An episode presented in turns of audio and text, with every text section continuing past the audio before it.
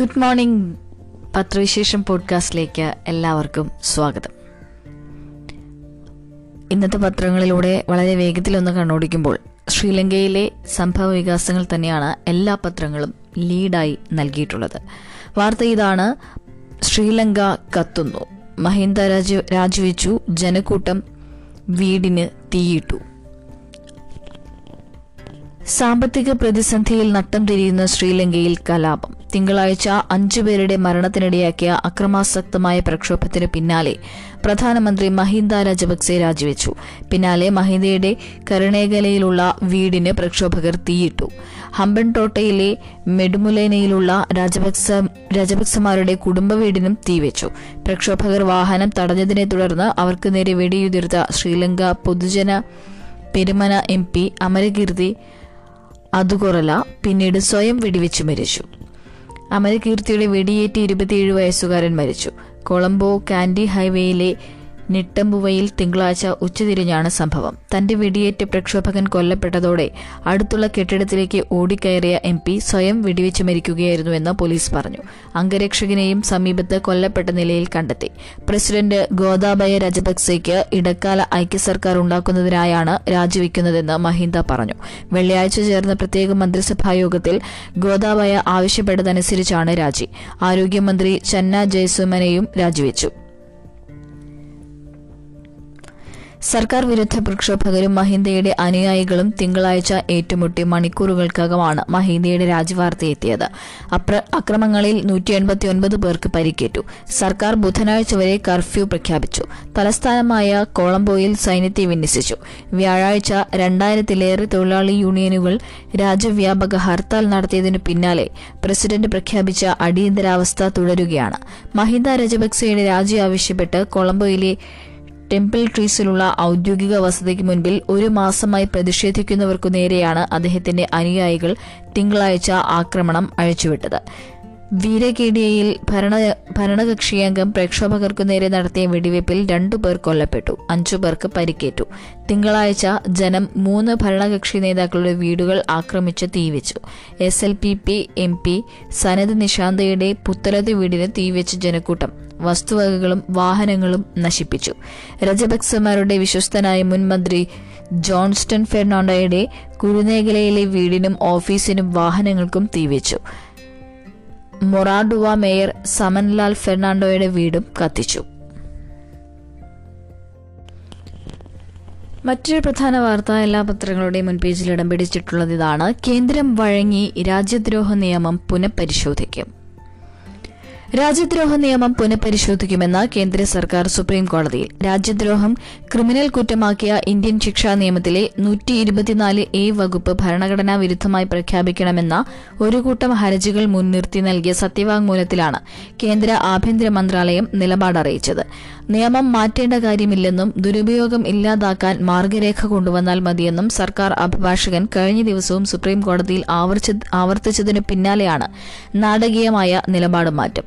രാജ്യദ്രോഹ നിയമം വ്യാപകമായി ദുരുപയോഗിക്കുന്നതിൽ ഉത്കണ്ഠ പ്രകടിപ്പിച്ച് editors guild, people's union of civil liberties തുടങ്ങിയ സംഘടനകളും നിരവധി മാധ്യമ രാഷ്ട്രീയ പ്രവർത്തകരും നൽകിയ ഹർജികൾ ചൊവ്വാഴ്ച പരിഗണിക്കാനിരിക്കെയാണ് സുപ്രീം കോടതി നിർദ്ദേശപ്രകാരം കേന്ദ്രം സത്യവാങ്മൂലം നൽകിയത്.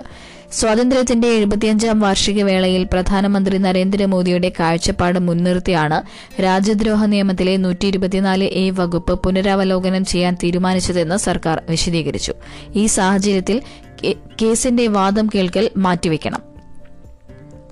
രാജ്യത്തിന്റെ പരമാധികാരം നിലനിർത്തിക്കൊണ്ട് പൌരസ്വാതന്ത്ര്യം സംരക്ഷിക്കുന്നതിന് പ്രതിജ്ഞാബദ്ധമാണെന്ന നിലപാടാണ് പ്രധാനമന്ത്രിക്കെന്ന് സത്യവാങ്മൂലം കൂട്ടിച്ചേർത്തു. ഭരണഘടനാപരമായി യോഗ്യമായൊരു സമിതി നിയമം പുനഃപരിശോധിക്കുന്നതുവരെ സുപ്രീം കോടതി കാത്തിരിക്കണം. നിയമത്തിനെതിരെ നൽകിയ ഹർജികൾക്കായി കോടതിയുടെ സമയം നീക്കിവെക്കേണ്ടതില്ല. കോളനിക്കാലം വിഴുപ്പായി തുടരുന്ന നിരവധി പഴഞ്ചൻ നിയമങ്ങൾ സർക്കാർ പിൻവലിക്കുകയോ പൊളിച്ചെഴുതുകയോ ചെയ്യുന്നു ചെയ്തുവരുന്നുണ്ടെന്നും സർക്കാർ പറഞ്ഞു. രണ്ടായിരത്തി പതിനാല് പതിനഞ്ച് മുതൽ ആയിരത്തി അഞ്ഞൂറിൽ പരം പഴഞ്ചൻ നിയമങ്ങൾ എടുത്തുകളഞ്ഞു. ഇതൊരു തുടർ പ്രക്രിയയാണെന്നും സത്യവാങ്മൂലത്തിൽ പറഞ്ഞു. എന്നാൽ രാജ്യദ്രോഹ നിയമം പുനഃപരിശോധിക്കുന്നതിനുള്ള സമയപരിധി എത്രയാണെന്ന് സത്യവാങ്മൂലത്തിൽ പറഞ്ഞിട്ടില്ല. ദുരുപയോഗിക്കപ്പെടുന്ന രാജ്യദ്രോഹ നിയമ വ്യവസ്ഥകൾ എടുത്തുകളയുമെന്നും പറഞ്ഞിട്ടില്ല. നൂറ്റി ഇരുപത്തിനാല് എ വകുപ്പിനെ കുറിച്ച് വ്യത്യസ്തമായ കാഴ്ചപ്പാടുണ്ട്. രാജ്യത്തിന്റെ പരമാധികാരത്തെ ബാധിക്കുന്ന വിഭാഗീയ സ്വഭാവമുള്ളതും സർക്കാരിനെ അസ്ഥിരപ്പെടുത്താൻ പോകുന്നതുമായ ഗുരുതര കുറ്റങ്ങൾ കൈകാര്യം ചെയ്യാൻ നിയമവ്യവസ്ഥ വേണമെന്ന കാഴ്ചപ്പാട് എല്ലാവർക്കുമുണ്ട്. അത് രാജ്യ താൽപര്യത്തിന് ആവശ്യമാണ്. എന്നാൽ നിയമത്തിൽ ഉദ്ദേശിച്ചിട്ടില്ലാത്ത വിധം വ്യവസ്ഥകളും നിയമവും ദുരുപയോഗിക്കുന്നതിനെ കുറിച്ചാണ് ഉത്കണ്ഠ എന്നും സർക്കാർ വ്യക്തമാക്കി. ഷഹീൻ ബാഗിലും ബുൾഡോസർ. ജഹാംഗീർപുരയ്ക്ക് പിന്നാലെ പൌരത്വ സമരത്തിന് ആവേശം പകർന്ന ഷഹീൻ ബാഗിൽ ബി ജെ പി ഭരിക്കുന്ന സൌത്ത് ഡൽഹി മുനിസിപ്പാലിറ്റിയുടെ ബുൾഡോസർ ഭീഷണി.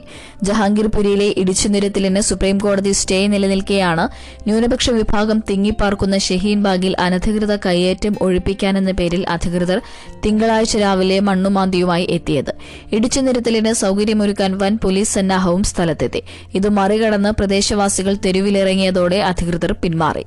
ഇതിനിടെ പൊതുസ്ഥലത്തെ നീട്ടി സ്ഥാപിച്ച കടകളുടെ ബോർഡുകൾ വ്യാപാരികളും നാട്ടുകാരും ചേർന്ന് നീക്കം ചെയ്തു. ഭരണകൂടം ഒരു വിഭാഗത്തെ തെരഞ്ഞുപിടിച്ച് വേട്ടയാടുകയാണെന്ന് ആരോപിച്ച് സ്ത്രീകളടക്കം നൂറുകണക്കിന് ആളുകളാണ് പൊളിക്കാനെത്തിയ മണ്ണുമാന്തിക്ക് മുന്നിൽ മുദ്രാവാക്യം വിളികളുമായി നിലയുറപ്പിച്ചത്. Aam Aadmi party Okhla M L A Amanatullah Khan, പ്രാദേശിക കോൺഗ്രസ് നേതാക്കൾ എന്നിവരും പ്രവർത്തകരും പ്രദേശവാസികൾക്ക് പിന്തുണയുമായി എത്തി. നിരവധി പേരെ പോലീസ് അറസ്റ്റ് ചെയ്തു. അനധികൃത നിർമ്മാണങ്ങൾ നീക്കം ചെയ്യുന്നത് തടഞ്ഞ ആം ആദ്മി പാർട്ടിയും കോൺഗ്രസും റോഹിംഗ്യകൾക്കും ബംഗ്ലാദേശികൾക്കും പിന്തുണ നൽകുന്നത് തെളിയിച്ചിരിക്കുകയാണെന്ന് ബി ജെ പി സംസ്ഥാന അധ്യക്ഷൻ ആദേഷ് ഗുപ്ത പറഞ്ഞു. അതേസമയം തന്റെ അഭ്യർത്ഥനയെ തുടർന്ന് അനധികൃത നിർമ്മാണങ്ങൾ നേരത്തെ ജനങ്ങൾ തന്നെ പൊളിച്ചു നീക്കിയെന്നും ഇപ്പോഴത്തേത് രാഷ്ട്രീയ നാടകമാണെന്നും Amanatullah Khan M L A പറഞ്ഞു. ചരിത്രത്തിലെ താഴ്ന്ന നിലയിൽ രൂപ. തിങ്കളാഴ്ച വിദേശ വിനിമയ വിപണിയിൽ ഡോളറിനെതിരെ കൂപ്പുകുത്തി ഇന്ത്യൻ രൂപ. ഒറ്റ ദിവസം അറുപത് പൈസയുടെ നഷ്ടവുമായി ഡോളർ ഒന്നിന് എഴുപത്തിയേഴ് രൂപ അൻപത് പൈസ എന്ന നിരക്കിലെ നിരക്കെന്ന ചരിത്രത്തിലെ ഏറ്റവും താഴ്ന്ന നിലവാരത്തിലാണ് രൂപ വ്യാപാരം നിർത്തിയത്. ഒരു ഡോളർ വാങ്ങുന്നതിന് എഴുപത്തിയേഴ് രൂപ അൻപത് പൈസ നൽകണം. ഇന്ത്യൻ ഓഹരി വിപണിയിൽ നിന്ന് വിദേശ നിക്ഷേപകർ വലിയ തോതിൽ പിൻവലിയുന്നതും പലിശ നിരക്ക് വർദ്ധിപ്പിച്ചതിനെ തുടർന്ന് ഡോളർ ശക്തിപ്പെടുന്നതുമാണ് രൂപയെ തളർത്തുന്നത്. പണപ്പെരുപ്പം ഉയർന്നുകൊണ്ടിരിക്കുന്നത് വീണ്ടും ആഗോളതലത്തിൽ കേന്ദ്ര ബാങ്കുകൾ പലിശ നിരക്ക് ഉയർത്തുന്നതിന് കാരണമാകുമെന്ന വിലയിരുത്തലുകൾ രൂപയ്ക്ക് കനത്ത തിരിച്ചടിയായേക്കുമെന്ന് വിദേശ വിനിമയ വിപണിയിലുള്ളവർ പറയുന്നു. വിദേശ ജോലിക്ക് പോലീസിന് സർട്ടിഫിക്കറ്റ് തരില്ല. വിദേശ രാജ്യങ്ങളിലെ ജോലി ആവശ്യത്തിനും മറ്റും സംസ്ഥാന പോലീസിന് ക്ലിയറൻസ് സർട്ടിഫിക്കറ്റ് നൽകില്ല. സ്വഭാവം നല്ലതാണെന്ന സർട്ടിഫിക്കറ്റ് നൽകാനുള്ള അവകാശം കേന്ദ്ര സർക്കാരിന് മാത്രമാണെന്ന ഹൈക്കോടതി ഉത്തരവിന്റെ അടിസ്ഥാനത്തിലാണ് ഇത്. സംസ്ഥാന പോലീസ് മേധാവി ഇതേക്കുറിച്ച് സർക്കുലർ ഇറക്കി. പോലീസ് ക്ലിയറൻസ് സർട്ടിഫിക്കറ്റ് എന്നതിന് പകരം കുറ്റകൃത്യങ്ങളിൽ ഉൾപ്പെട്ടിട്ടില്ല എന്ന സർട്ടിഫിക്കറ്റ് ആകും ഇനി നൽകുക. ഇതാകട്ടെ സംസ്ഥാനത്തിനകത്തുള്ള ജോലിക്കായോ മറ്റോ മാത്രമാകും നൽകുക. ഈ സർട്ടിഫിക്കറ്റിനായി അപേക്ഷകർ ജില്ലാ പോലീസ് മേധാവിക്കോ സ്റ്റേഷൻ ഹൌസ് ഓഫീസർക്കോ അപേക്ഷ നൽകണം. അഞ്ഞൂറ് രൂപയാണ് ഫീസ്. അപേക്ഷകന്റെ പേരിൽ ട്രാഫിക് പെറ്റി കേസുകൾ ഒഴികെ ക്രിമിനൽ കേസുകളുണ്ടെങ്കിൽ സർട്ടിഫിക്കറ്റ് നൽകില്ല. പകരം കേസ് വിവരങ്ങൾ അടങ്ങിയ കത്ത് നൽകും. ചില രാജ്യങ്ങളിൽ ജോലി ലഭിക്കണമെങ്കിൽ സ്വഭാവം മികച്ചതാണെന്ന സർട്ടിഫിക്കറ്റ് വേണമെന്ന് വന്നതോടെയാണ് ഹൈക്കോടതിയിൽ ഹർജി വന്നത്. ഈ സർട്ടിഫിക്കറ്റ് നൽകാൻ കേന്ദ്ര സർക്കാരിനോ സർക്കാർ ചുമതലപ്പെടുത്തുന്നവർക്കു മാത്രമോ അധികാരമുള്ളൂവെന്ന് കേന്ദ്ര സർക്കാർ കോടതിയെ അറിയിച്ചിരുന്നു. കാവ്യ മാധവനെ ചോദ്യം ചെയ്തു. നടിയെ തട്ടിക്കൊണ്ടുപോയി പീഡിപ്പിച്ച കേസിൽ നടി കാവ്യ മാധവനെ ക്രൈംബ്രാഞ്ച് ചോദ്യം ചെയ്തു. ദിലീപിന്റെ ആലുവയിലെ പത്മസരോവരം വീട്ടിൽ പന്ത്രണ്ട് നാൽപ്പത്തിയഞ്ചിന് തുടങ്ങിയ ചോദ്യം ചെയ്യൽ നാലു മണിവരെ നീണ്ടു. പീഡിപ്പിക്കപ്പെട്ട നടിയുമായി ഒരു വ്യക്തിവിരോധവും ഉണ്ടായിരുന്നില്ലെന്ന് കാവ്യ ആവർത്തിച്ചു. പല കാര്യങ്ങളും അവസ് അവ സംഭവിച്ച സമയവും കൃത്യമായി ഓർത്തെടുക്കാൻ കഴിയുന്നില്ലെന്ന് കാവ്യ പറഞ്ഞു.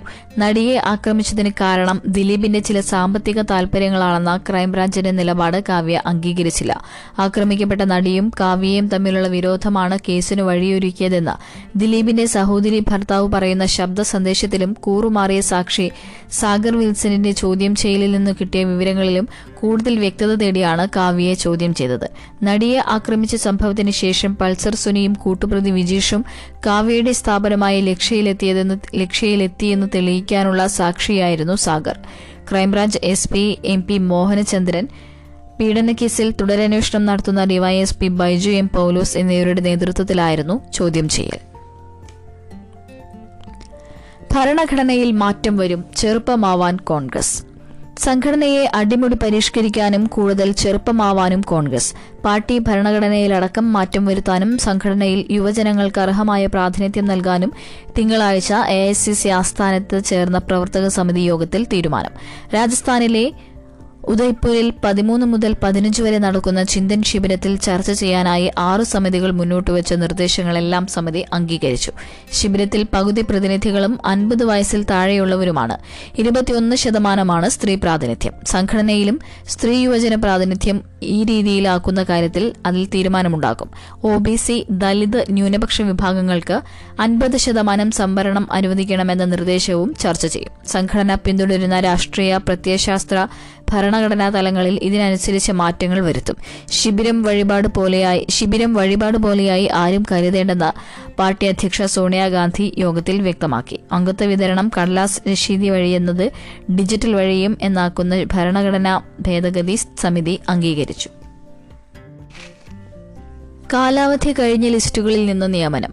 കാലാവധി കഴിഞ്ഞ റാങ്ക് പട്ടികയിലുള്ളവർക്ക് നിയമനം നൽകണമെന്ന സുപ്രീം കോടതി വിധി നടപ്പാക്കാൻ പി എസ് സി യോഗം തീരുമാനിച്ചു. കേസിൽപ്പെട്ടതിനെ തുടർന്ന് മാറ്റിവെച്ച അഞ്ഞൂറ്റി നാൽപ്പത്തിയഞ്ച് ഒഴിവുകളിലേക്ക് അതത് റാങ്ക് പട്ടികകളിൽ നിന്ന് നിയമന ശുപാർശ നൽകാനാണ് തീരുമാനം. റാങ്ക് പട്ടിക നീട്ടുന്നതുമായി ബന്ധപ്പെട്ട് രണ്ടായിരത്തി പതിനെട്ട് മാർച്ച് ഒന്നിനുള്ള ഹൈക്കോടതി ഡിവിഷൻ ബെഞ്ച് വിധി ഇക്കഴിഞ്ഞ ഫെബ്രുവരി പതിനഞ്ചിന് സുപ്രീം കോടതി ശരിവെക്കുകയായിരുന്നു. ഇതിന്റെ വിവിധ വശങ്ങൾ പി എസ് സിയുടെ ലിറ്റിഗേഷൻ കമ്മിറ്റി പഠിച്ചു. കേസിന് പോയവർക്കായി നീക്കിവെച്ച ഒഴിവുകളുടെ കണക്ക്, ഇത് സംബന്ധിച്ച ഹൈക്കോടതിയിലെ നിയമോപദേഷ്ടാവിന്റെ അഭിപ്രായം എന്നിവ പി എസ് സി യോഗം പരിഗണിച്ചു. ഉദ്യോഗാർത്ഥികൾക്ക് അനുകൂലമായി വിധി വന്നപ്പോൾ തന്നെ നിശ്ചിത ഒഴിവുകൾ അവർക്കായി പി എസ് സി നീക്കിവെച്ചിരുന്നു. ഇവ ഇപ്പോൾ നിലവിലുണ്ടോ എന്ന് ഉറപ്പുവരുത്തിയ ശേഷമായിരിക്കും നിയമനം ഒഴിവിന്റെ കാര്യം നിയമന നിയമനം ഒഴിവിന്റെ കാര്യം ഉറപ്പുവരുത്തേണ്ടത് സർക്കാരാണ്. കശ്മീർ റിക്രൂട്ട്മെന്റ് കേസ് പത്ത് പേരുടെ ജീവപര്യന്തം ശരിവെച്ചു, മൂന്ന് പ്രതികളെ വെറുതെ വിട്ടു. തീവ്രവാദ പ്രവർത്തനങ്ങൾക്ക് വേണ്ടി മലയാളി യുവാക്കളെ കശ്മീരിലേക്ക് റിക്രൂട്ട് ചെയ്ത കേസിൽ പത്ത് പ്രതികളുടെ ജീവപര്യന്തം തടവ് ഹൈക്കോടതി ശരിവെച്ചു, മൂന്നുപേരെ വെറുതെ വിട്ടു. ശിക്ഷിക്കപ്പെട്ട പ്രതികൾക്കെല്ലാം നിയമവിരുദ്ധ പ്രവർത്തനം തടയൽ നിയമപ്രകാരം വിചാരണ കോടതി വിധിച്ച ശിക്ഷയ്ക്ക് പുറമെ ഇന്ത്യൻ ശിക്ഷാ നിയമപ്രകാരമുള്ള ശിക്ഷയും കൂടി ഹൈക്കോടതി വിധിച്ചു. ജീവപര്യന്തം ശിക്ഷയുടെ എണ്ണം വർദ്ധിച്ചെങ്കിലും ശിക്ഷ ഒന്നിച്ചനുഭവിച്ചാൽ മതിയെന്ന് justice K Vinod Chandran, justice C Jayachandran എന്നിവരടങ്ങുന്ന ഡിവിഷൻ ബെഞ്ച് വ്യക്തമാക്കി. രാജ്യത്തിനെതിരെ യുദ്ധം ചെയ്യാൻ യുവാക്കളെ റിക്രൂട്ട് ചെയ്ത് പരിശീലനം നൽകിയെന്നും ഇതിനായി ഗൂഢാലോചന നടത്തിയെന്നും നടത്തിയെന്നതിനുമുള്ളതിന് സാഹചര്യ തെളിവുകളും സാക്ഷിമൊഴികളും ഉണ്ടെന്ന് വിലയിരുത്തിയാണ് വിചാരണ കോടതിയുടെ ശിക്ഷ ഡിവിഷൻ ബെഞ്ച് ശരിവെച്ചത്. വിചാരണ കോടതി ഇരട്ട ജീവപര്യന്തം തടവിനെ ശിക്ഷിച്ച രണ്ടാം പ്രതി അണ്ടത്തോട് ചാന്തിന്റെ വിട എം എച്ച് ഫൈസൽ, പതിനാലാം പ്രതി കൊട്ടാരത്ത് മൌത്താരക്കണ്ടി മുഹമ്മദ് നവാസ്, ഇരുപത്തിരണ്ടാം പ്രതി പരപ്പനങ്ങാടി ഉമ്മർ ഫാറൂഖ് എന്നിവരെയാണ് വെറുതെ വിട്ടത്. കേസിലെ മുഖ്യ സൂത്രധാരനായ കണ്ണൂർ സ്വദേശി തടിയന്റെ വിട നസീർ, പതിനാറാം പ്രതി സബീർ പി ബുഹാരി, സഫ്രാസ് നവാസ് എന്നിവർക്ക് വിചാരണ കോടതി വിധിച്ച ഇരട്ട ജീവപര്യന്തം തടവ് ശിക്ഷ അഞ്ച് ജീവപര്യന്തമാക്കി ഉയർത്തി. പതിനഞ്ചാം പ്രതി അബ്ദുൽ ജബ്ബാറിന്റെ നാല് ജീവപര്യന്തം കഠിന തടവ് ആറ് ജീവപര്യന്തമാക്കി. ഒന്നാം പ്രതി കണ്ണൂർ കാട്ടൂർ കടമ്പൂർ അബ്ദുൽ ജലീൽ, നാലാം പ്രതി മൗവഞ്ചേരി മുതുകുറ്റി പി മുജീബ്, അഞ്ചാം പ്രതി തയ്യിൽ പൌണ്ട് വളപ്പ് ഷഫാസ്, പതിനൊന്നാം പ്രതി വയനാട് പടിഞ്ഞാറത്തറ പതുണ്ടൻ വീട്ടിൽ ഇബ്രാഹിം മൗലവി, പന്ത്രണ്ടാം പ്രതി കളമശ്ശേരി കൂനംതൈ ഫിറോസ്, ഇരുപത്തിയൊന്നാം പ്രതി സത്താർ ഭായ് എന്നിവ സത്താർ ഭായ് എന്ന പെരുവള്ളൂർ സൈനുദ്ദീൻ എന്നിവർക്ക് നാല് ജീവപര്യന്തം ശിക്ഷ വിധിച്ചു.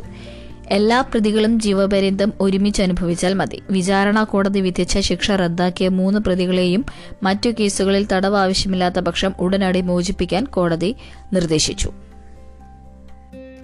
തൃശൂർ ഒരുങ്ങി, പൂരം ഇന്ന്. ആവശ്യമുയർത്തി ഒഴുകാൻ വെമ്പി നിൽക്കുന്ന തൃശൂർ പൂരം ചൊവ്വാഴ്ച രാവിലെ മുതൽ ജനം വടക്കുന്നാഥന്റെ മണ്ണിലേക്ക് ഒഴുകി തുടങ്ങും. കൊമ്പൻ എറണാകുളം ശിവകുമാറിന്റെ പുറത്തേറിയെത്തിയ നെയ്തലക്കാവിലമ്മയാണ് പന്ത്രണ്ടരയോടെ ഗോപുരനട തുറന്നിട്ടത്. പൂരത്തിന്റെ തലപ്പൊക്കങ്ങളായ ആനകളെല്ലാം മുന്നൊരുക്കത്തിന്റെ ഭാഗമായി തിങ്കളാഴ്ച വൈകിട്ട് തെക്കിൻകാട്ടിൽ നിരന്നു. അലങ്കാരങ്ങളില്ലാത്ത കരിയാഴകിന് മുന്നിൽ ആളുകൾ നിറഞ്ഞു. ആളൊഴുക്കായിരുന്നു തിങ്കളാഴ്ച നഗരത്തിന്റെ മുഖമുദ്ര. ചൊവ്വാഴ്ച തേക്കിൻകാട്ടിലേക്ക് ആദ്യമെത്തുക ഘടകപൂരങ്ങളാണ്. തിരുവമ്പാടിയുടെ മഠത്തിൽ വരവ് പഞ്ചവാദ്യവും പാറമേക്കാവിന്റെ ഇലഞ്ഞിത്തറമേളവും പിന്നീട് ചിരകളെ ത്രസിപ്പിക്കും. മഴവില്ലഴകോടെയുള്ള കുടമാറ്റം വൈകിട്ട് ഏഴോടെ പൂർണ്ണമാകും. രാത്രി എഴുന്നള്ളിപ്പുകൾ വേറിട്ട സൗന്ദര്യമൊരുക്കും. പിന്നെ വെടിക്കെട്ടും. ഇതിനെല്ലാമായാണ് ഈ കാത്തിരിപ്പ്. മാസങ്ങളുടെ പരിശ്രമങ്ങൾക്കൊടുവിൽ സജ്ജമായ വർണ്ണങ്ങളാണ് ചൊവ്വാഴ്ച പൂരമായി വിരിയാൻ ഒരുങ്ങുന്നത്. ആലവട്ടവും വെഞ്ചാര വെഞ്ചാമരവും അടക്കം നിരവധി ഈതളുകൾ ഇതിനുണ്ട്. കോവിഡ് മുടക്കിയ രണ്ടു വർഷത്തെ ആഗ്രഹങ്ങൾ ഒരുമിച്ച് നിറയ്ക്കാനൊരുങ്ങുകയാണ് തൃശ്ശിവപ്പേരൂർ. നീറ്റ് കട്ട് ഓഫ് മാർക്ക് കുറയ്ക്കില്ലെന്ന് സുപ്രീം കോടതി. നീറ്റ് സൂപ്പർ സ്പെഷ്യാലിറ്റി കോഴ്സുകളിലെ പ്രവേശനത്തിന് കട്ട് ഓഫ് മാർക്ക് കുറയ്ക്കണം എന്നാവശ്യപ്പെട്ട് സമർപ്പിച്ച ഹർജി തള്ളി സുപ്രീം കോടതി. ഒഴിവുള്ള സീറ്റുകളുടെ കൌൺസിലിംഗ് നടത്തുന്നതിന് മതിയായ അപേക്ഷകർ ഉണ്ടായിരുന്നെങ്കിലും മെറിറ്റിൽ വിട്ടുവീഴ്ച ചെയ്യേണ്ടെന്ന തീരുമാനത്തിലാണ് കട്ട് ഓഫ് മാർക്ക് കുറയ്ക്കാത്തത്. രോഗികളുടെ ജീവൻ കൈകാര്യം ചെയ്യുന്ന ഡോക്ടർമാരുടെ മെറിറ്റ് അവഗണിക്കാൻ ആകില്ല. കട്ട് ഓഫ് മാർക്ക് കുറയ്ക്കേണ്ടതില്ലെന്ന ആരോഗ്യ മന്ത്രാലയത്തിന്റെ തീരുമാനം ഏകപക്ഷീയമാണെന്ന് കണക്കാക്കാൻ കഴിയില്ലെന്നും സുപ്രീം കോടതി നിരീക്ഷിച്ചു. കഴിഞ്ഞ അധ്യയന വർഷത്തിൽ സൂപ്പർ സ്പെഷ്യാലിറ്റി കോഴ്സുകളിൽ ഏകദേശം തൊള്ളായിരത്തി നാൽപ്പത് സീറ്റുകൾ ഒഴിഞ്ഞു കിടന്നതായും സീറ്റുകൾ നികത്തിയില്ലെങ്കിൽ അത് ദേശീയ വിഭവങ്ങൾ പാഴാക്കുന്നതിനും തുല്യമാണെന്നുമാണ് ഹർജിക്കാർക്ക് വേണ്ടി ഹാജരായ മുതിർന്ന അഭിഭാഷകൻ പി എസ് പട്വാലിയ വാദിച്ചത്. വാട്സാപ്പിൽ പുതിയ സൗകര്യങ്ങൾ വരുന്നു. ഇനി അഡ്മിൻ ഡിലീറ്റ് ചെയ്യും.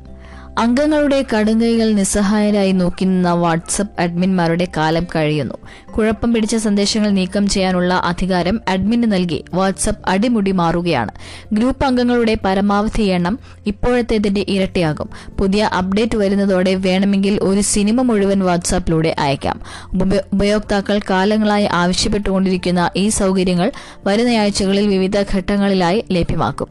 ഓരോ സന്ദേശത്തിനും ഇമോജികൾ വഴി സന്ദേശത്തിനുള്ളിൽ തന്നെ പ്രതികരിക്കാവുന്ന ഇമോജി റിയാക്ഷൻസ് ആണ് ഏറ്റവും ഒടുവിലത്തെ അപ്ഡേറ്റിൽ ലഭ്യമാക്കിയിട്ടുള്ള സൗകര്യം. ഇതിനു പുറമെ പുതുതായി വാട്സ്ആപ്പ് പ്രഖ്യാപിച്ചിരിക്കുന്ന അപ്ഡേറ്റുകൾ ഇവയാണ്. ഒരു ഗ്രൂപ്പിൽ ഇരുന്നൂറ്റി അൻപത്തി ആറ് അംഗങ്ങൾ എന്നത് അഞ്ഞൂറ്റി പന്ത്രണ്ടായി വർദ്ധിക്കും. ബിസിനസ്സുകളെയും വിവിധ സ്ഥാപനങ്ങളെയും സഹായിക്കാനാണിത്. ഇരുന്നൂറ്റി അൻപത്തി ആറ് പേർ എന്ന പരിധി മൂലം ഒരേ സ്ഥാപനം ഒന്നിലേറെ ഗ്രൂപ്പുകൾ സൃഷ്ടിക്കേണ്ട സ്ഥിതിയുണ്ടായിരുന്നു. ഗ്രൂപ്പിലെ അംഗങ്ങൾ വേണ്ടാത്തതെന്തെങ്കിലും പോസ്റ്റ് ചെയ്താൽ അത് ഡിലീറ്റ് ചെയ്യാൻ അഡ്മിൻ അംഗത്തിന്റെ കാലി പിടിക്കേണ്ട കാര്യമില്ല. മെസ്സേജിൽ അമർത്തി പിടിച്ച് ഡിലീറ്റ് ചെയ്യാം. ടു ജി ബി വരെ വലുപ്പമുള്ള ഫയലുകൾ ഒറ്റ തവണ അയക്കാം. നിലവിൽ നൂറ് എം പി വരെ വലിപ്പമുള്ള ഫയലുകളാണ് അയക്കാനാവുക. പരിധി ഉയരുന്നതോടെ ഒരു സിനിമ പൂർണ്ണമായി അയക്കാനാവും. വലിയ ഫയലുകൾ ഷെയർ ചെയ്യാൻ കഴിയുന്ന ടെലിഗ്രാം, മെസ്സഞ്ചർ സിനിമ പൈറസിക്കായി ദുരുപയോഗം ചെയ്യുന്നതിനെതിരെ ശക്തമായ പ്രതിഷേധം നിലനിൽക്കെയാണ് വാട്സാപ്പിലെ മാറ്റം. വോയിസ് കോളിൽ ഒരേ സമയം മുപ്പത്തിരണ്ട് പേരെ വരെ ചേർക്കാം. ഇപ്പോൾ എട്ട് പേരെയാണ് ചേർക്കാവുന്നത്. മുപ്പത്തിരണ്ട് പേരിൽ കൂടുതലുള്ള കോളുകളിൽ നിലവിലുള്ള ഗ്രൂപ്പ് കോൾ സംവിധാനം തന്നെ ഉപയോഗിക്കാം. വാട്സാപ്പ് അപ്ഡേറ്റ് ചെയ്തിട്ടും ഈ സൗകര്യങ്ങളൊന്നും കിട്ടിയില്ലെങ്കിൽ ആശങ്കപ്പെടാനില്ല. ഏതാനും ആഴ്ചകൾക്കുള്ളിൽ ഇതൊക്കെ എല്ലാവരിലേക്കും എത്തും. സർവേയും കല്ലിടലും നിർത്തി. തൃക്കാക്കര ഉപതെരഞ്ഞെടുപ്പ് കഴിയും വരെ സംസ്ഥാനത്ത് സിൽവർ ലൈൻ സർവേക്കും കല്ലിടലിനും അപ്രഖ്യാപിത വിലക്ക്. തൃക്കാക്കരയിൽ വിജയിച്ച് നൂറ് സീറ്റുകൾ സ്വന്തമാക്കാമെന്ന് കരുതുന്ന എൽ ഡി എഫ് തൃക്കാക്കരയിൽ വിജയിച്ച് നൂറ് സീറ്റുകൾ സ്വന്തമാക്കാമെന്ന് കരുതുന്ന എൽ ഡി എഫ് സർക്കാരിന് തെരഞ്ഞെടുപ്പ് സമയത്ത് സർവേ നടത്തിയാൽ ജനവികാരം എതിരാകുമോ എന്ന ആശങ്കയുണ്ട്. സർവേ നിർത്തിയെന്ന് കേരയിൽ അധികൃതർ ഔദ്യോഗികമായി സമ്മതിച്ചിട്ടില്ലെങ്കിലും ഏപ്രിൽ ഇരുപത്തിയൊൻപതിന് ശേഷം ഇതുമായി ബന്ധപ്പെട്ട പ്രവർത്തനങ്ങളൊന്നും സംസ്ഥാനത്ത് നടന്നിട്ടില്ല. കേരയിൽ സിൽവർ ലൈൻ കല്ലിടലും സർവേയുമായി ബന്ധപ്പെട്ട് കുറച്ചു നാളായി പ്രതിഷേധം വ്യാപകമാണ്. പലയിടങ്ങളിലും പ്രതിഷേധക്കാരെ പോലീസ് അതിക്രൂരമായി മർദ്ദിച്ച സംഭവങ്ങളുമുണ്ടായി. കഴിഞ്ഞ ഇരുപത്തിയൊൻപതിന് കണ്ണൂർ മുഴപ്പിലങ്ങാട് സർവേക്കെതിരെ ഉയർന്ന പ്രതിഷേധവും കയ്യാങ്കളിയും വലിയ വിവാദമായിരുന്നു. എന്നാൽ അതിനു പിന്നാലെ തൃക്കാക്കര ഉപതെരഞ്ഞെടുപ്പ് ഉപതെരഞ്ഞെടുപ്പ് പ്രഖ്യാപനം വന്നു. അതിന്റെ അടിസ്ഥാനത്തിൽ പ്രതിഷേധം ഭയന്ന് കേരയിൽ സർവേയും കല്ലിടലും നിർത്തിയെന്നതാണ് വസ്തുത. കണ്ണൂരിൽ C P M party Congress നടന്ന സമയത്തും സിൽവർ ലൈൻ സർവേ നിർത്തിവെച്ചിരുന്നു. അപ്പോൾ ഇതൊക്കെയാണ് ഇന്ന് പ്രധാനമായും പത്രങ്ങളിൽ കാണാൻ കഴിയുന്ന വാർത്തകൾ. അപ്പോൾ എല്ലാവർക്കും ഒരു നല്ല ദിവസം ആശംസിച്ചുകൊണ്ട് ഡെസ്ക് ലൈവിൻ്റെ പത്രവിശേഷം പോഡ്കാസ്റ്റ് ഇവിടെ അവസാനിപ്പിക്കുകയാണ്. നന്ദി, നമസ്കാരം.